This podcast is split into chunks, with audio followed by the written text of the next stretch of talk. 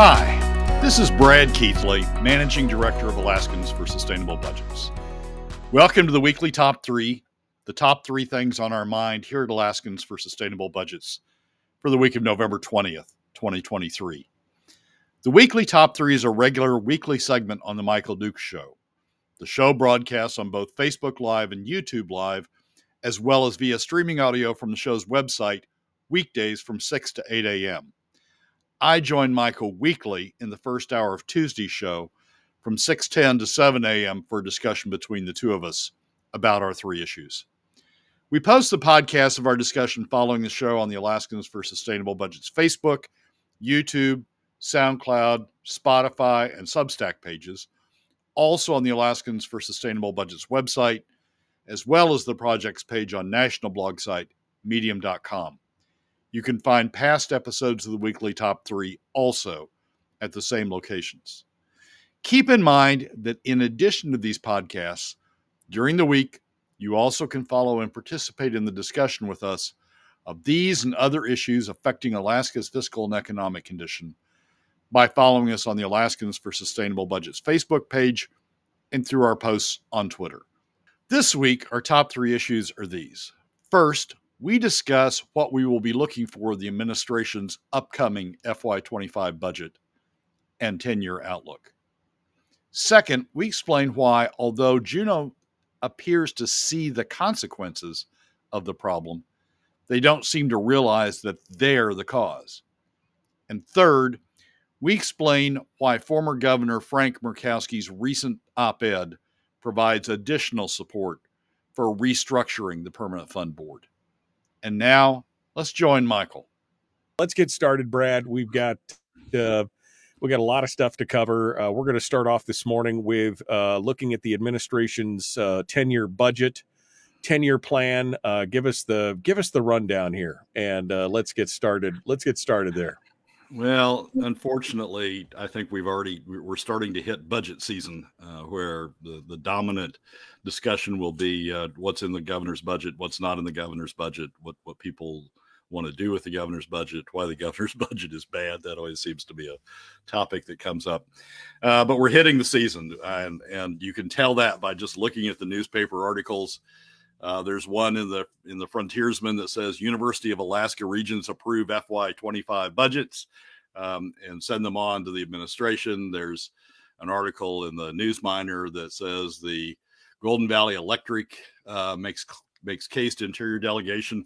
And the thing that struck me about that was not only are they pressing for the 200 million dollars to to match the federal government uh, grant that we talked about uh, the, the, the grant that we talked about in last week's show, but they're pressing for an additional four hundred million dollars on top of that to uh, to do some additional uh, strengthening of uh, of the uh, transmission line that runs runs up the rail belt. So we got that. We've got an, another article in the in the Newsminer says local childcare morphs into a university outreach plan and it talks about how the university is building up a a, um, uh, child care center for university employees, but ha- have gone to uh, uh the borough, I think, uh, to get the borough to push for an expansion of that child care center uh, as funding for an expansion of that child care center as part of the as part of the borough's legislative plan, and then they could take more than just employees,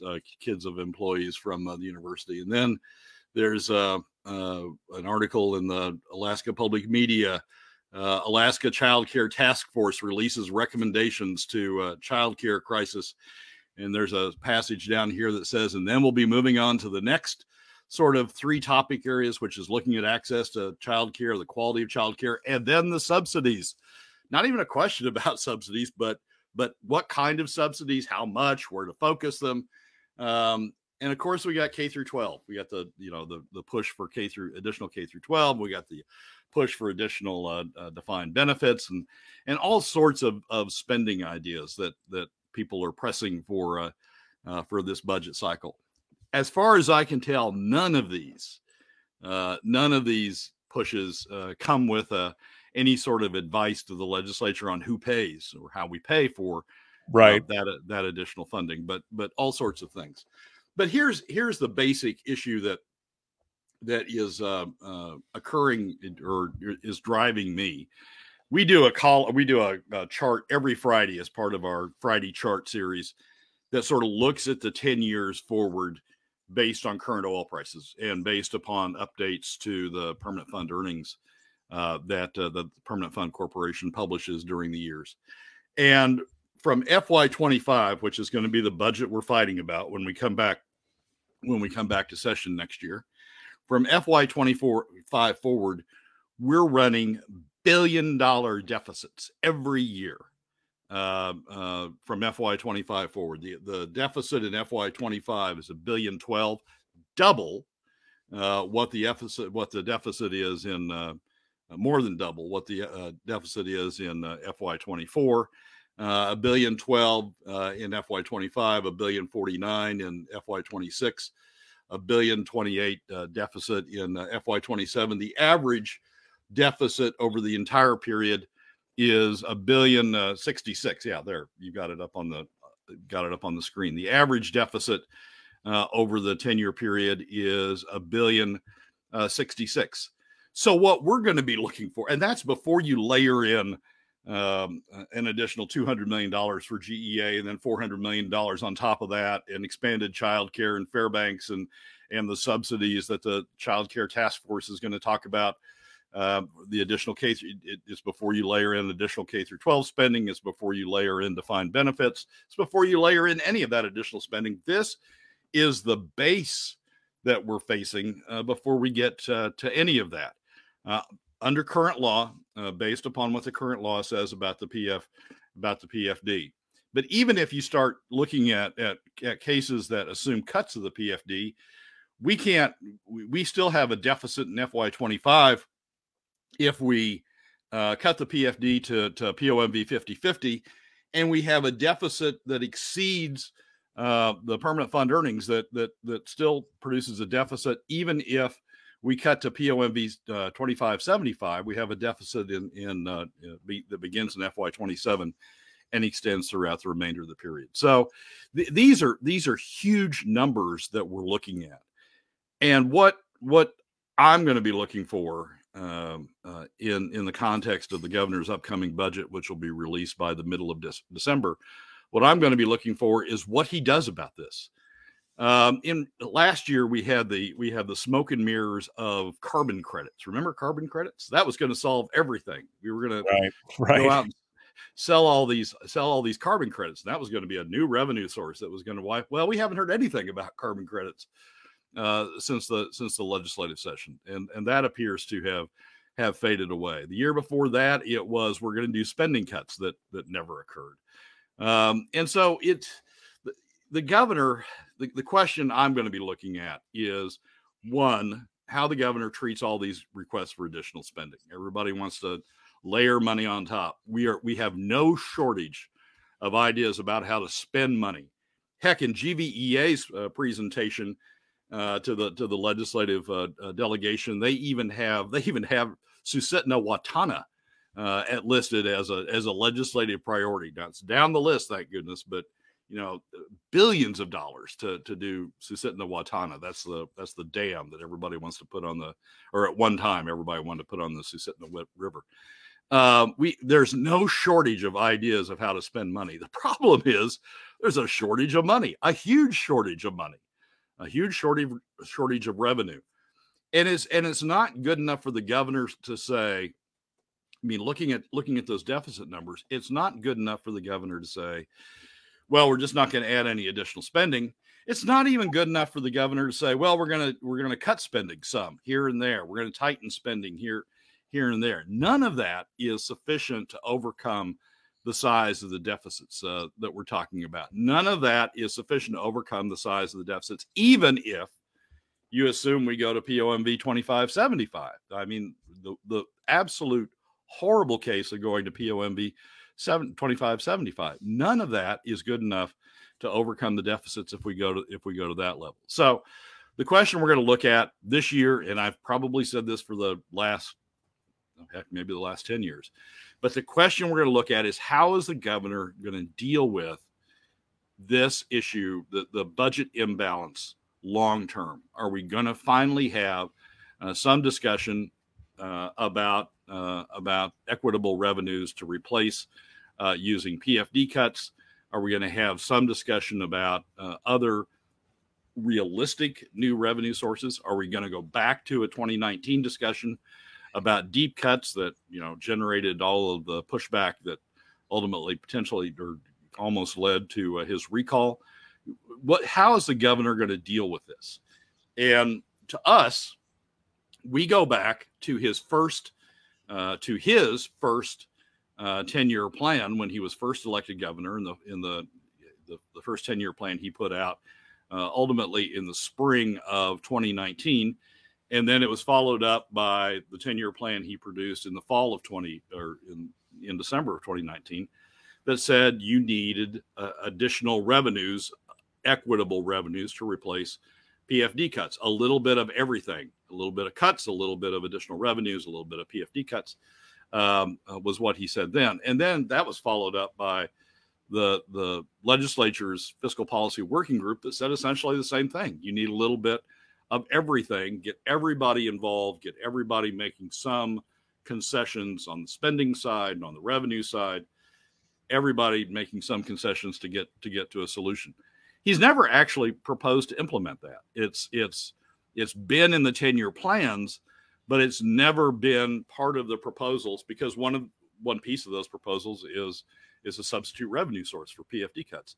It's never been uh, as as part of his as part of his fiscal plan for an upcoming year's budget. So we need to start looking for that again. I mean, how's the governor going to fit set set aside all of these hopes and dreams and wishes and pushes for for additional additional spending that everybody seems to be coming up with these days. Set it set aside all that.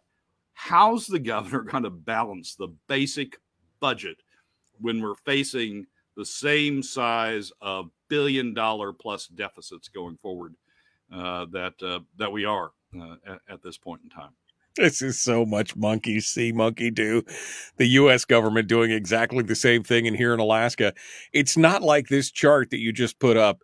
It's not like this information is not available to everyone. It's not like this information is not available to the powers that be in the legislature and the finance committee and Mr. Walrus and all that stuff with all the information. It's not like they can't see it coming. I mean, I will say that they will be shocked. Shocked, I tell you, that this has happened. I can't believe there'll be a lot of pearl clutching going on but in the long run, what a uh, what a hot, hot, hot, hot mess for sure. It's not like these numbers are some kind of secret locked away in a vault wherever people with you know little pencil holders in their pockets are the only ones looking at it. This is very, very, very, very obvious, very plain. Uh, and yet the powers that be in the legislature just keep going like, oh, I've got another idea. Oh, I've got something else. Oh, we need to add one more thing. Oh, and this other thing. And wouldn't that be great? And it, it, uh, I mean, this is not, again, this is two plus two equals four. We, we it's simple arithmetic. And yet these folks are like, it'll be fine. Don't worry about it. We'll have more money to spend. Don't worry. It, it'll, it'll all, it's all going to work out. Here, hold my beer. I mean, that's kind of what it looks like right now. Yeah, I don't know in in these legislative sessions whether the legislators it probably depends on the individual legislator, but whether the legislators push back and say either a tell me where you want me to cut to offset uh, uh, dollars to to you know to, to have your to adopt your program to adopt you know in the case of GVEA to adopt your two hundred million dollar $400 million proposals. Tell me where you want to cut, or tell me where I get the additional revenues uh, to do that. Not only, not only, gang, not only do I need the revenues to pay for yours, but I need the revenues to pay for the billion dollar deficit we got before we get to yours. Um, and and tell me tell me how that's going to happen. I mean, and, and then you get the deer in the headlights look. The the the the response would be, well, that's not my responsibility. My responsibility is to tell you where to spend. I mean, that's that's that's what I do. I spend the money. I don't I don't have to raise the money. So that's you know, you go do that. Um, it, and and it's just you know, I these people are, are are living in in you know some sort of fantasy world where they think that we've got excess money uh, to be spending. We've only got excess money if you know we, we had this issue with the with the Alaska House Coalition a couple of shows ago where You know, I accused them of lying because they did. Uh, we've only got excess money. We've only got a surplus if you've taxed middle and lower income Alaska families through PFD cuts uh, heavily. And then, you know, then you can say, well, we got we got surplus money, but that only lasts for a couple of years on the on the trajectory we're on, and that's before adding on additional spending. So, I, yeah, Michael, we've been saying it for ten years. Um, you, at the outset of the ten years, we had savings, so it was sort of like if we don't get this under control. If we don't adopt a sustainable budget, we're going to have to dip into savings. We're stealing from future Alaska generations. And so we and so for the first few years it was uh, we have we have some savings. Maybe we can get we will paper it over that way, and then we'll get to a sustainable budget.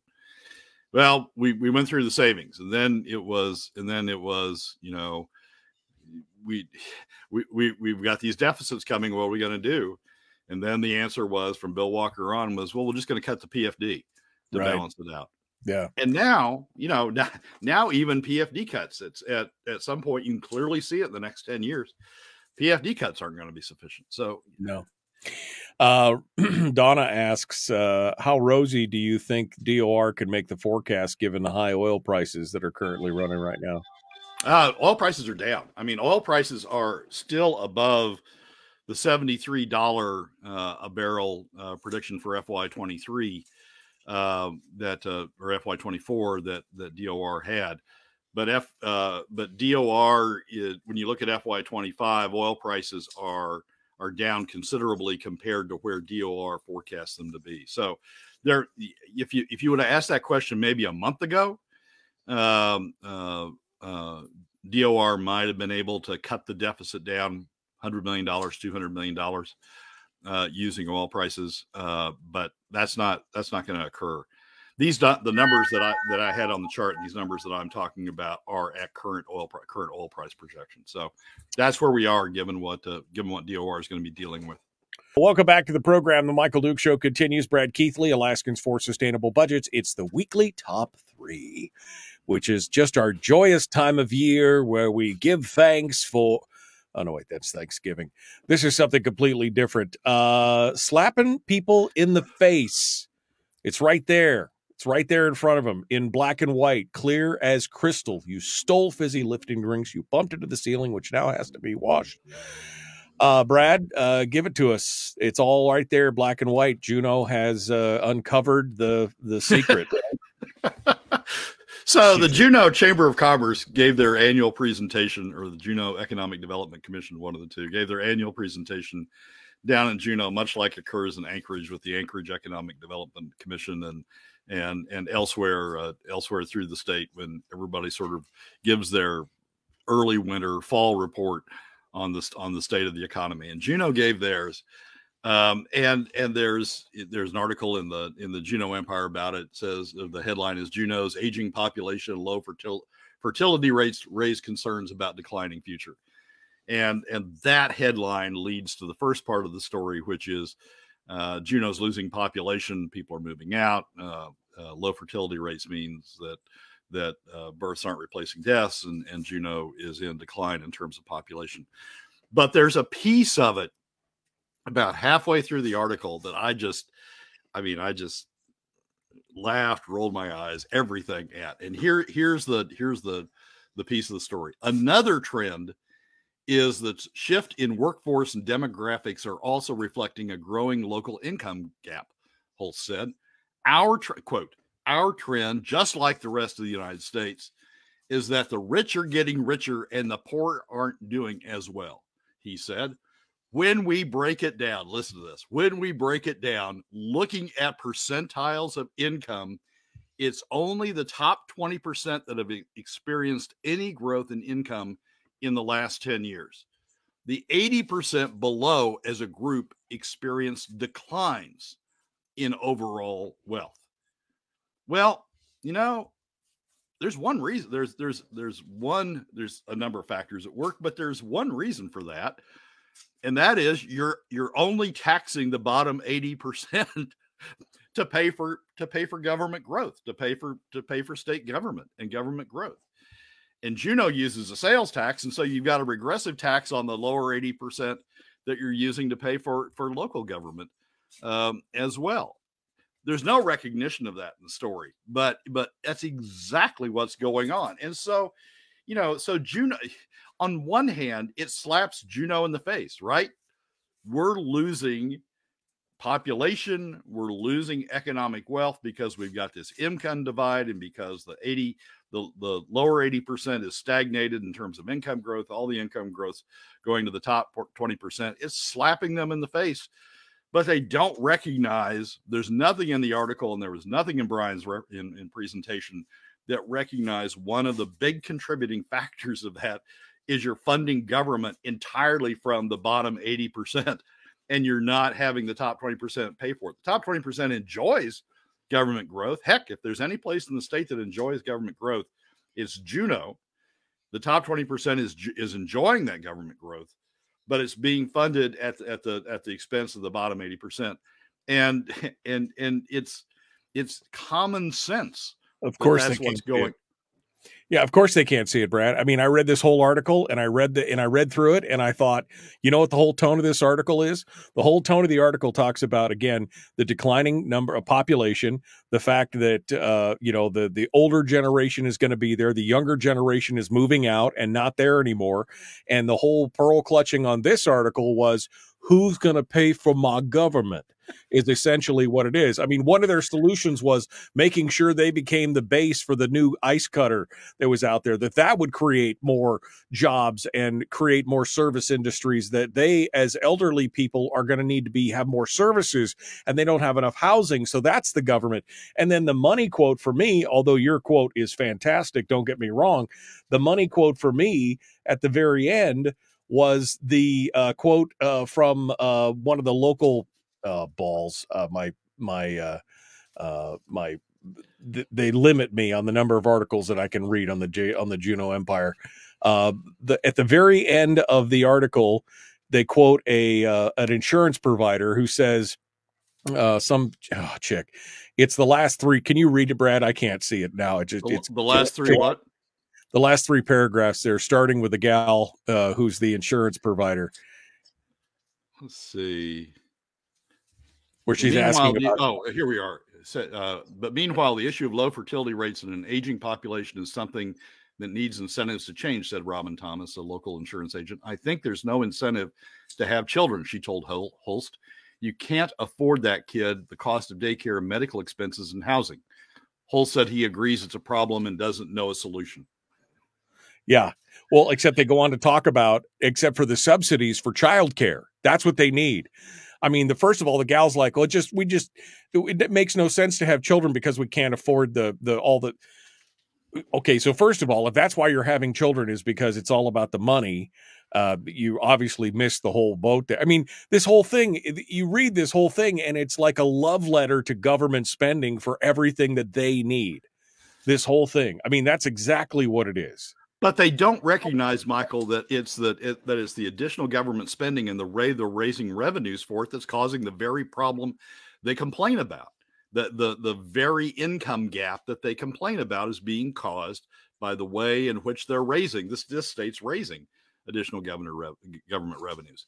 The, the the thing that really you know in the in the back of my mind as I was reading through this was again Sara Hannan, Representative Sara Hannan from Juneau Juneau statement on the floor last year, which is free rides, as she was responding to those who were arguing to maintain the PFD, not use PFD cuts to fund government.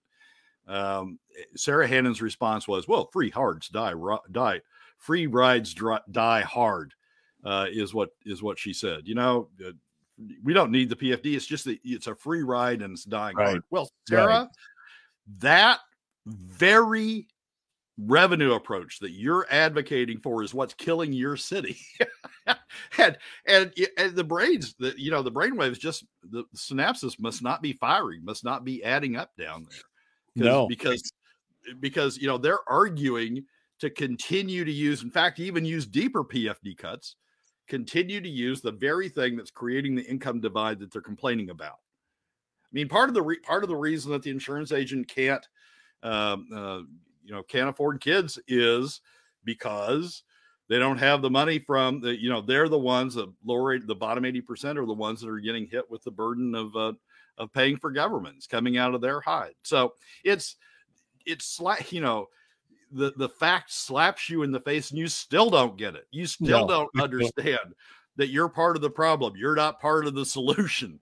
Right, that's the thing. It's it just totally comes from a different. You can read the whole article and see it, and it comes from a totally different perspective. Of they just, I mean, they can't even fathom it from that. They just can't fathom it from that perspective, right? That sudden somehow government spend is not the solution. I mean, he talks about at the very end there. He talks about, oh, well, we've decided to tax ourselves for childcare, and that's a great start you know like we're going to provide for you because you can't justify having a kid because of the cost and everything i mean it's just it but it's a sales tax. It's a sales tax, Michael. It's a regressive yeah. tax. It's going to hit.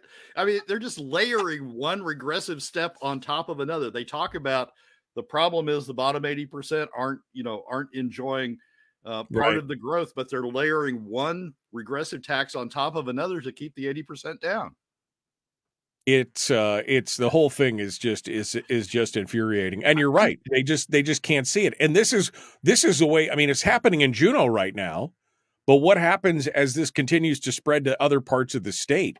You're you're still seeing an outflow. You're still seeing people leaving. I mean yeah they may go to states that have a tax an income tax or some other kind of tax but I got to tell you, it's uh, you know the reason they're going there is because even with those taxes, they could still save more money and still put more money into their retirements or do whatever, raise their kids and everything else. Alaska is not looking that groovy even without some kind of state tax. Yeah, I I, I agree. It's it's just it's it's just humorous to me, in a, in a very black humor sort of way, I suppose. But it's humorous to me that Juneau's complaining about all this. I mean so so look at it. So so the solution to this, as you know, is is additional taxes, additional sales taxes. That's how we're gonna that's how we're gonna solve this. Well, that's just gonna make since it's a regressive tax, that's just to make your income divide worse. Basically, what you're saying is we need to tax the bottom 80% more to make the top 20% better. We're going to complain about the top 20% being better off and about the 80% being stuck in the mud. But we need to tax the bottom 80% more just to make the top 20% better and better and better. It's it, it it'd be great if their brain synapses were firing and they and they could put two plus two and understand that they're the cause of their own damn problem. Well, with the cognitive biases that they're suffering, they can't. They just it is it is absolute willful blindness at this point. They just can't see it. It's the same thing we were just talking about in the last segment, where all these numbers power brokers who are making these decisions, they know what the 10 year forecast looks like. They know what the spending looks like, but they just put blinders on it and be like, it's going to be fine. It's going to be fine. Nobody can see. Nobody can see. Don't look. Don't look. La, la, la, la, la. I mean, that's exactly what's happening. It's the same willful blindness where their own cognitive biases make them believe that somehow, some way, it's all going to work out.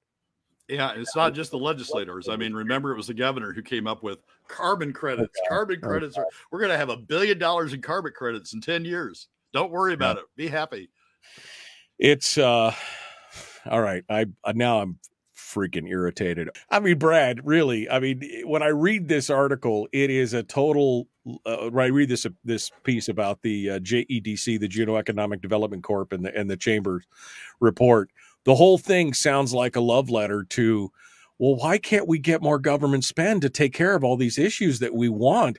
We need to go ask for more. We need to get the cutter here the ice cutter here and and the icebreaker and and we need to do this and i can't possibly have children unless the government helps me with my child care and we just I just don't understand how are these eight lower 80%? They're the ones that are paying the penalty and these bad, bad top 20%. But, you know, we're all top 20% because we all work for government down here. So we need to, con- I mean, the whole thing is just, it is so freaking tone deaf to everything that else is going on. And the rest of us who are just kind of blue collar, living paycheck to paycheck are going, wait, we'd like a little. No, no. Unless you are sucking off the government teat or laying sideways in the trough, you're just and and this is going to happen across the state. This exodus of people who are finally going to say, you know what, I love Alaska, but the cold, the cost of living, all these other things, I'm not getting ahead. I'm not making more money. In fact, I'm getting more. more I mean, they're they're just going to continue to leave, and then what's going to happen? Yeah, you know, to some degree, there, there's all this concern about the doctors leaving. I mean, I know Brian Sweeney, uh, uh, who sometimes listens to the program and may pipe up about this. Brian Sweeney sometimes gets really exorcised about, you know, the fact that we can't attract doctors or doctors are leaving. You know, and you talk about taxes and you just scare scare the doctors off. I don't I don't think it's the doctors that that that we have to worry about. I mean, the docs in Alaska are doing pretty well if you look at the if you look at the income statements and you look at the the demographics on it. I think they're doing I think they're they're doing just fine.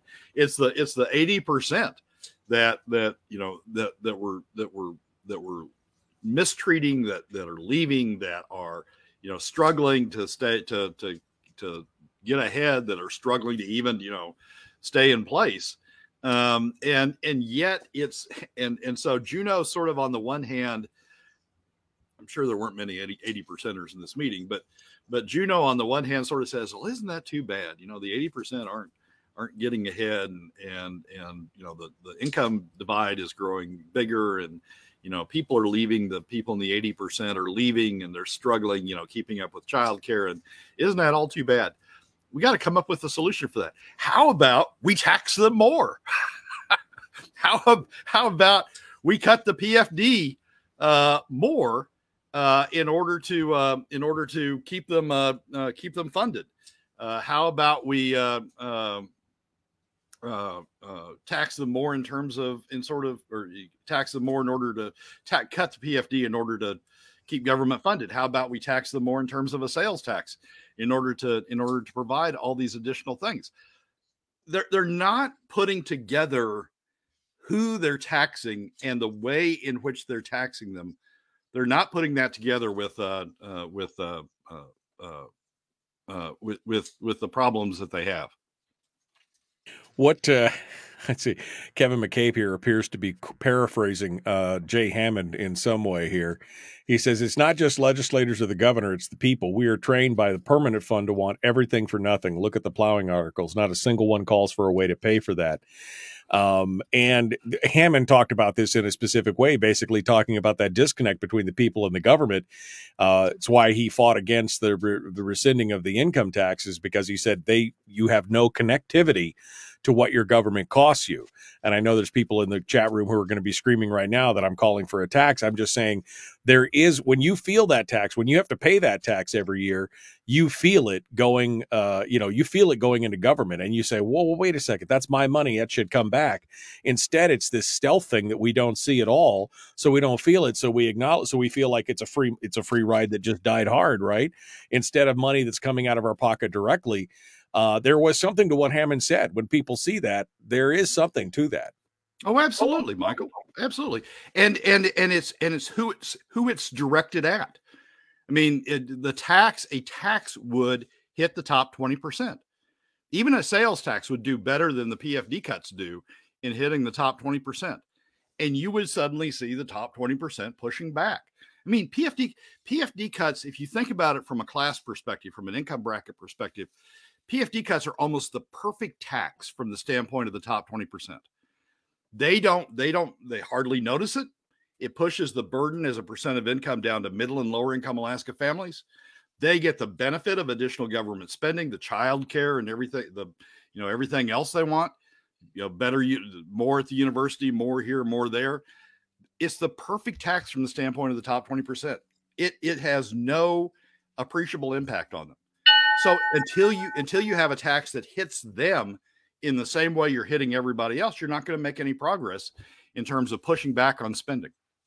Brad Keithley, Alaskans for Sustainable Budgets, joins us right now. We're continuing with the weekly top three. Number three, I can't believe it. Brad actually agrees with something Frank Murkowski said, which, I, you know, I guess even a stop clock is right twice a day. Uh, even Harold's right occasionally. Uh, Brad, uh, what's the what's what's the what's the dealio here? Give me the rundown. So Murkowski has done a uh, op-ed that's been in several of the newspapers in the state, all of the newspapers of the state. It was even in the Beacon. Uh, the Juneau version of it says need for accounting and legislative oversight of the permanent fund. And the first paragraph says the governor or excuse me, the governor or legislature or both need to conduct an audit format available to the public or engage in serious oversight of the Alaska Permanent Fund's recent erratic decisions that risk fund money. And I can't agree with Frank Murkowski more uh, on this particular issue. The the the article goes down through the, the lists the various things that where Murkowski thinks the fund has gone wrong. Uh, the the satellite opening the satellite office in Anchorage and pressing for satellite offices in more locations when the fund's owned uh, staff says the, the big thing to attract additional talent is more remote, uh, allowing them to do remote work. Uh, the fund is going in the opposite direction. Funds board's going the opposite direction by wanting to open satellite offices.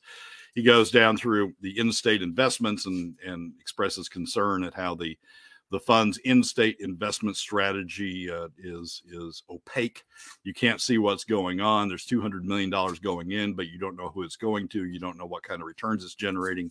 You don't know who's benefiting. You don't know whether it's being used for political purposes or or is actually resulting in some economic activity that's beneficial to uh, to the fund, which is what it needs to be beneficial to, not to the state, not to jobs, but to the fund.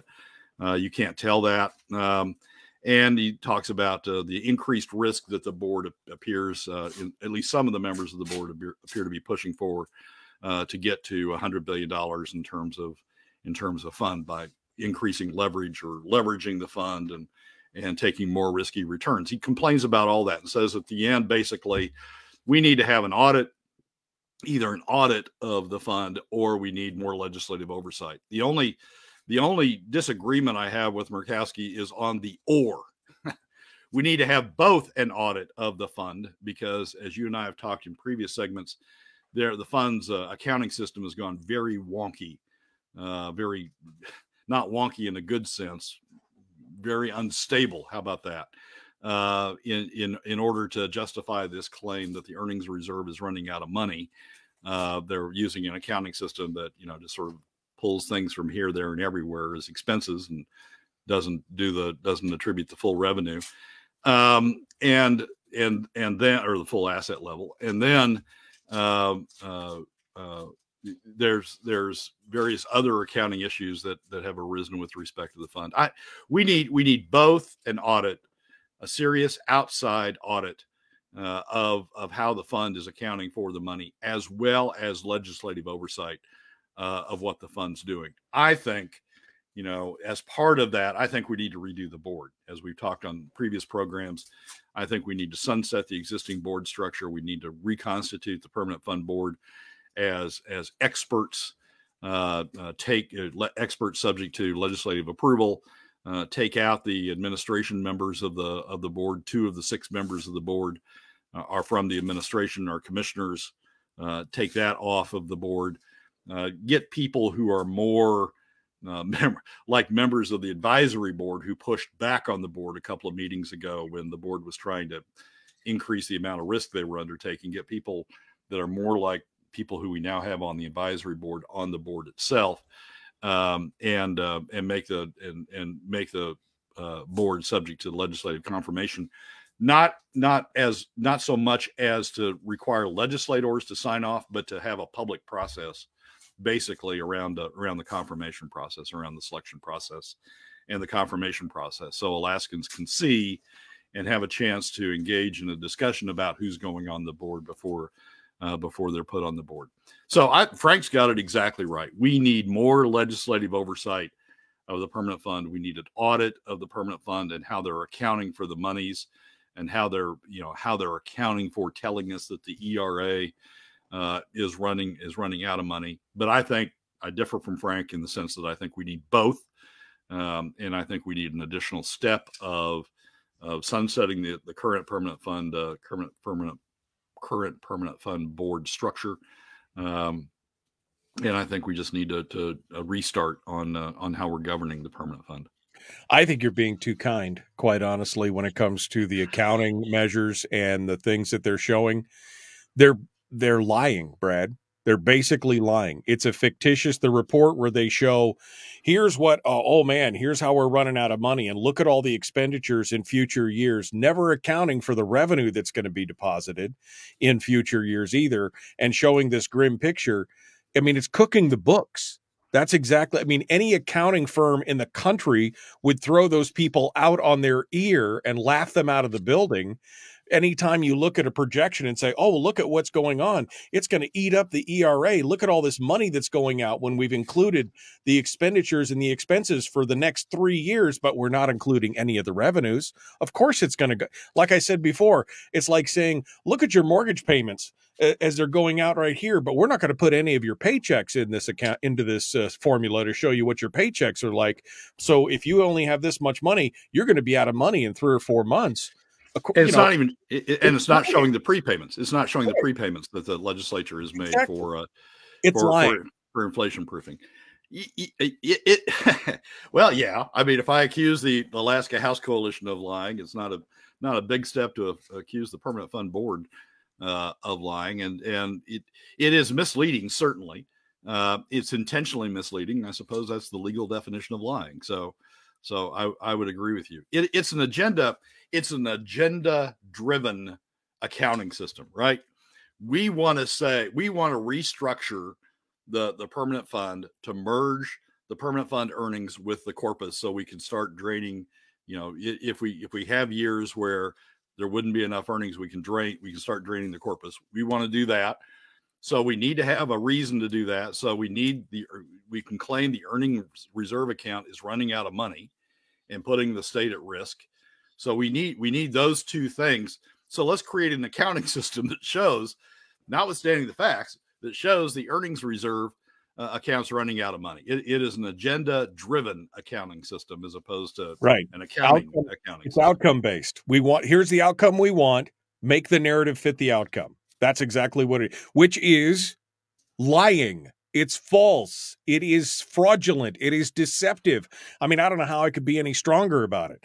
They're basically looking at you and saying, oh, no, look, it's going to run out of completely out of money. Forget about the fact that we didn't put any of the right numbers in there. This is what we say. So do as we say, combine them together so we can have access to the corpus. That's what's yeah. going on. Not only did we not put the right numbers in there, we didn't put any numbers in there for, exactly. for uh, exactly. On, on, on the asset side, and we inflated the the expenditure side by bringing in future year numbers uh, to do it. And it's an accounting system that not even not even legislative finance will will agree to, will sign off on. So it's yeah, it's it, it, it it's a it's a bad system, but it it goes to the point. It goes to Frank's point that that we need to have an audit in in Frank's case that we need to have an audit or legislative oversight. My case, we need to have both and we need to undo we need to redo the permanent fund board to make it into a board that uh, that's more responsible. I mean we've got we've got an agenda driven board we've got a politically driven board we've got a we've got a, a, a you know an ego driven board in the case of Ellie Rubenstein. You know I want to be I want to be part of a I want to join the 100 billion dollar club. This is the only board that'll have me so I'm going to push this board to 100 billion dollars so I can be so I can be part of the hundred billion dollar club. I mean, ego, political, it's just it, it's a mess. And um, and and I've frankly I've lost faith in it. I think it's clear that Murkowski's lost faith in it. Uh, others have lost faith in it, and uh, and we just need to we need to reset it. We've been through this as a state. We've been through this before in the late 1990s. We had we had this these same issues come up with the Alaska Public Utilities Commission the legislature stepped in, sunset the Public Utilities Commission, created the Regulatory Commission of Alaska, uh, uh, and and reset the, the, the responsibilities and the requirements and the and the qualifications and um, and just restarted the damn thing. And it's worked well. It's worked well since in that case. So I, th- I think it's time to seriously uh, uh give consideration to and ultimately do that uh, for the permanent fund board. I just want somebody to sit in front of a presentation from the Permanent Fund Corporation while they're throwing all these fallacious numbers out there, and somebody from the from the majority or the minority to go, "Where's the revenue from the deposits of the earnings in this equation?" That's all I want. I want somebody to call out the elephant in the room to say, "Well, wait, you've got all these expenditures for future years." But you don't have any of the revenue for future years included. How can we trust this chart if you don't include any of the revenues that are there? It's all I want. It's all I want is somebody to ask that question because that would again expose the elephant in the room. I want something more that I want one additional thing to that, which is where where is the prepayments that that the Right. legislature Ex- approved. Exactly. You know, Four the eight, the eight, billion the dollar? eight billion dollars in prepayments uh, Yeah. that the legislature approved for for inflation proofing. Where where have you accounted for those? And the answer to those is going to be, well, that's our money now. we we're not going to treat them as prepayments anymore. That's that's eight billion dollars more money. You don't you don't get the benefit of that. You still have to pay us for inflation proofing, even though we got even though we got that eight billion dollars. I, you know, it's it, the, the permanent fund board has become ag- agenda driven. I mean, that's and and they've got numerous agendas going on. As I said, some of it's ego driven, some of it's political driven. You know, you got Jason Brune and and uh, and Commissioner Revenue Adam Crum on there who are getting ready to run for governor. They've got an agenda. Every everybody on there's got some sort of agenda, uh, and and they're all pursuing those agendas. They don't happen to be, they don't happen to match up with the, you know, the slow and steady wins the race type of type of uh, uh, administration of the permanent fund that that I think Alaskans want out of the permanent fund board. But it's, it's just a very agenda driven, and then you, and then it backs into the accounting system. Oh, you know, we got to say the sky is falling on the earnings reserve account. So how do we do that? Well, we, as you say, we leave out revenues and we include excess expenses, and in my case, you leave out assets. You leave out the prepayments that you've that you previously accrued. Uh, it's just it's just agenda driven. So we're not we're not getting straightforward answers. Somebody said some people say, well, that's hap- that's that's what happened when you lost Angela. We didn't get we didn't get particularly great answers out of Angela either. As as some might recall, Angela was one of those who who sat at the at the uh, defense table or yeah, at the defense table when uh, in the Wielechowski lawsuit to to reinstate the permanent fund dividends to constitutionalize recognize that the permanent fund dividends are constitutional. Angela was one of those pushing back on that again so the permanent fund could have that money as opposed to Alaskans having that money. So it's it's um I, I think we've just got the structure wrong. I, I don't we- we've allowed individual egos, we've allowed individual agendas and non non slow and steady wins the race agendas to to begin to dominate uh, the operation of the permanent fund. And I and I think it's time to to push back on that.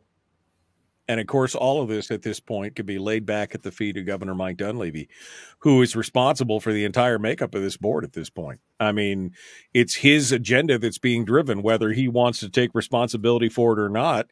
It's his agenda that's being driven by this board, which is completely 180 degrees around from what he ran on originally. Yeah, it's it's the agenda. I don't know if it's his agenda or if he's just, you know, he's just put people on there that, that and allowed them to operate their own individual agendas. I mean, I don't know if it's his agenda. Yeah, maybe his agenda to grow it to a hundred billion dollars um, and and take. He's got to take responsibility, whether it was his intention or not. Yeah. It's his responsibility, right? At that point.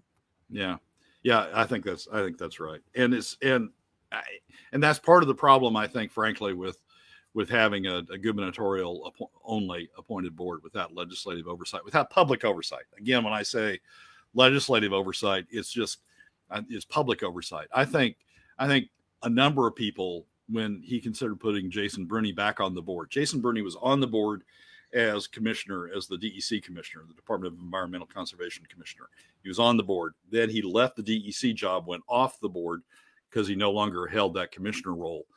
And then uh, Governor Dunleavy put him back on the board as an individual uh, to replace Steve Rieger uh, when Steve Rieger's uh, term ran out. And I don't think Jason doesn't have, I mean, Jason's background, frankly, is in running trade associations and in running government agencies. He doesn't have a lot of background in running running true businesses or making investments or financing or that sort of thing. And I think there would have been a lot of pushback from the public and through them through the through the legislature on on Jason's appointment. And I don't think Jason's appointment ever would have occurred, frankly, uh, if if the governor didn't have the ability to do that on his own. But the governor, you know, having the ability to do it without legislative oversight, without you know public input, the governor made that appointment because Jason's a politico that you know has has has done what the governor's wanting to wanted him to do, or the governor's listened to him and shaping what he wants to do, and and um, and I think the governor put him on there for that reason. So it, it's I, I think there would have been pushback. I think that's one of the things of legislative oversight. Not necessarily that it wouldn't be somewhat political, but at least there would be some oversight on what the on what the governor's up to when he makes these appointments. Well, Brad, you've laid it out for us yet again. Uh, the pain is real. Um, it again, as it, it's the old, um, it's the old adage of, you know, he, you know, those who fail to learn the list lessons of history are doomed to repeat it and those of us that do know history are the ones that are doomed to watch the whole thing happen in front of us right? I mean that's the that's kind of the whole thing at this point. We're the ones that are sitting by with our eyes closed and our hands over our eyes going the train wreck is coming and nobody's stopping it. We we you know we can only warn so much before it goes on and and juneau i mean to go back to that segment for a second Juneau sees sees it coming Juneau yeah. sees that the bottom 80% aren't advancing. It's only the top 20% advancing. They're seeing the hemorrhaging of people uh, from from that occurring. But yet, you know, they just keep on going. They keep going the same way. Yeah, can't can't fix it. Brad Keithley, Alaskans for Sustainable Budgets. Final thoughts, Brad, here quickly, about 60 seconds. Well, Michael, it's uh, we're entering into budget season. Uh, it's going to be uh, it's going to be another uh, wild ride. We're not being honest with ourselves. Our leaders aren't being honest with us. Uh, we'll see what the governor does in, in mid December when he comes out with the budget. But uh, I'm going to be looking at the revenue numbers and see if he's uh, if he's being honest with Alaskans about the revenue numbers. You don't think he's going to do carbon credits part two? I mean, you know, this is how I'm going to balance the budget with these carbon credits to see what you. I mean, Oh, man. All right. Well, Brad Keithley, Alaskans for Sustainable Budgets, my friend, have a happy Thanksgiving and uh, appreciate you coming on board. Thanks for joining us. You got to put your wine smoothies up on the recipe list for the thing. Uh, that's true. That's true. I saw I saw that we're, we're starting the recipe list again. Yeah, so I'll, again. I'll get them up there. All right. Well, that's a wrap for another week's edition of the weekly top three from Alaskans for Sustainable Budgets. Thank you again for joining us. Remember that you can find past episodes on our YouTube, SoundCloud, Spotify, and Substack pages, and keep track of us during the week on Facebook and Twitter. This has been Brad Keithley, Managing Director of Alaskans for Sustainable Budgets.